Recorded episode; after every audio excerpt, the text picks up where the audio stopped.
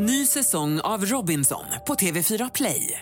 Hetta, storm, hunger. Det har hela tiden varit en kamp. Nu är det blod och tårar. Fan händer just nu. Det. är Detta är inte okej. Robinson 2024, nu fucking kör vi! Streama söndag på TV4 Play. Du lyssnar på en podcast från Expressen. Fler poddar hittar du på expressen.se podcast och på iTunes. Det här är Expressen Dokument om tattarungen som blev en dragspelskung av Lars Lindström som jag, Johan Bengtsson, läser upp.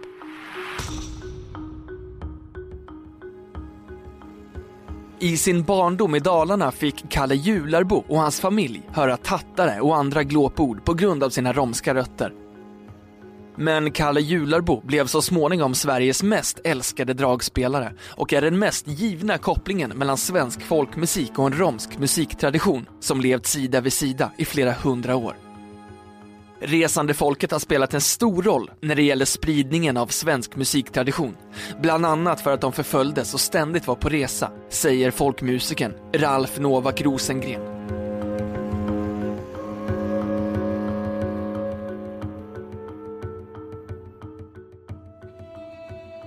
I den svenska paviljongen vid världsutställningen i Sevilla i Spanien 1992 presenterade Sverige det svenskaste vi kunde komma på. Det var August Strindberg och Pippi Långstrump, stolar av Bruno Mattsson och stringhyllor av Nisse Strinning. En röd liten stuga med vita knutar omgiven av björk och tall. Och givetvis dragspelsmusik av Kalle Jularbo. Sveriges dragspelskung som levde 1893 till 1966 och föddes som Carl Karlsson gjorde fler skivinspelningar än någon annan svensk. Han komponerade eller nedtecknade omkring 100 låtar och bland 1577 inspelningar finns Avestaforsens brus, Drömmen om Elin och Livet i Finnskogarna. Låtar som han gjorde kända och älskade i folkets djup.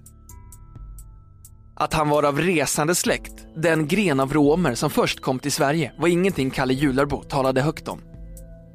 På grund av förföljelse och diskriminering har många med romska rötter fått leva med dubbla identiteter. På den tiden pågick den största hetsjakten mot resande folket. Det kallades tattarplågan.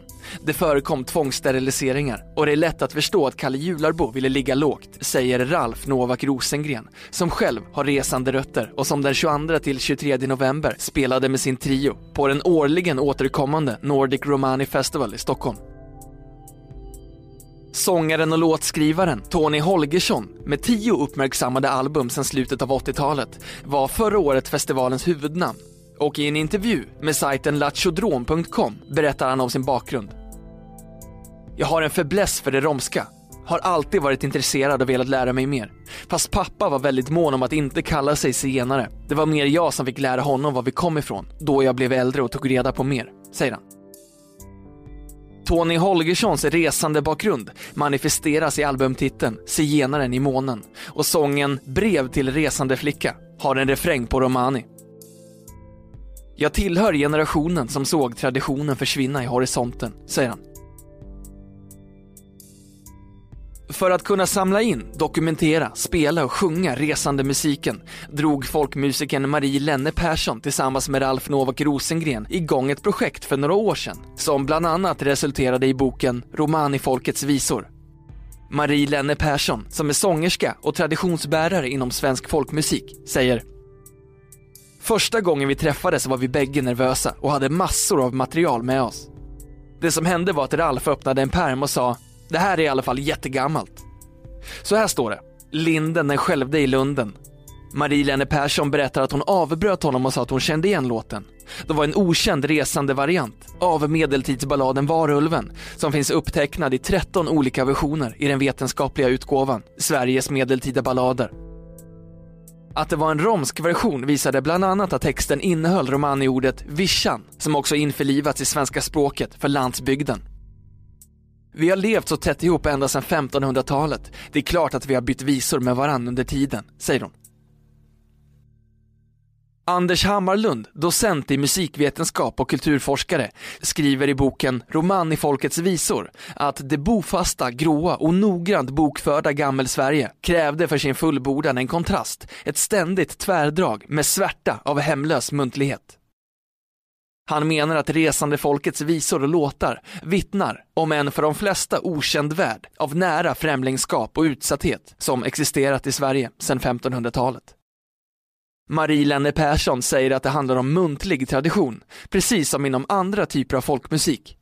Du kan få en låt av en släkting som ger noggranna instruktioner hur den ska spelas.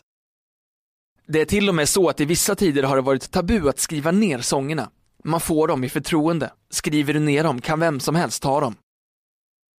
Ralf Novak Rosengren säger Många av resande musikerna fick aldrig sin rättmätiga plats i musikhistorien. Deras låtar spelades av erkända svenska musiker och när de dokumenterades kunde det bara stå nertecknad av tattare. Romani-folkets musikanter har spelat en stor roll i fråga om att förmedla, bevara och utveckla vårt musikaliska arv. När valsen kom som ny musikform till Norden reste den med spelmännen från resande folket, berättar Marie Lenne Persson. Vad som egentligen är svenskt i den svenska folkmusiktraditionen är svårt att uttala sig om. Som all kultur har folkmusiken tagit intryck från alla möjliga håll, bevarats, tänts utåt och framåt och bakåt. Lorenz Brolin hette en legendarisk spelman i Skåne. Han föddes 1818 i en resande familj i Abbekås och lärde sig tidigt spela fiol. Spelmanstraditionen fortsatte med Lorenz Brolins många söner och i trakten bor fortfarande många ur Brolins släkt. Fiolspelmannen Reine Sten började spela fiol och folkmusik på 70-talet och är traditionsbärare av Brolins låtar. Han lärde sig låtarna av spelmännen Gösta Ekblad i Malmö, som i sin tur lärt sig dem av Lorenz Brolins söner. Han bodde granne med Frans Brolin och lärde sig låtarna när alla hans söner kom på besök och de satt och spelade tillsammans. Jag lärde mig 25-30 låtar som man kunde komma ihåg. En del av dem tecknades ner i noter redan 1887, i Skivarp, berättar han. Resande familjerna har behållit den här musiktraditionen. Många av de yngre har fortsatt spela, fast bytt fiol och dragspel mot elgitarr och dansband. Det finns likheter mellan den svenska dansbandsmusiken och resande folkets sånger. Jag tycker jag hör det. Och många av dansbandsmusikerna är förmodligen släkt med resande folket, även om alla kanske inte vet om det, säger Reine Sten. Under höstens månadslånga reportageresa En dag i Sverige träffade Lars Lindström violinisten Lisa. Hon är fast anställd musiker i en professionell orkester och har rötter i resande folket. Trots stoltheten för sitt ursprung ville hon inte använda sitt riktiga namn eftersom släktingar var rädda för att råka ut för någonting negativt. Som barn visste Lisa inte själv något om sin bakgrund och att Lorenz Brolin är Lisas mormors farfar fick hon veta när hon gick på Musikhögskolan genom en musicerande morbror. Men det här är en sån mörk historia att han inte ville berätta allt jag har fått reda på mer och mer om min släkt efterhand. Språket är fortfarande levande. De pratar svensk romani. Mina kusiner och andra.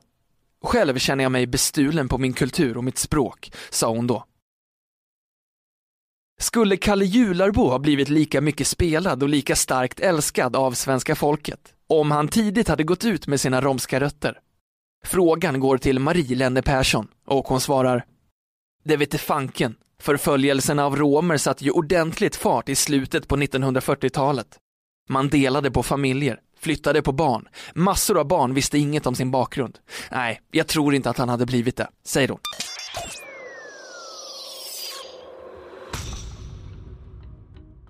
Du har lyssnat på en podcast från Expressen. Ansvarig utgivare är Thomas Mattsson. Fler poddar finns på Expressen.se och på iTunes.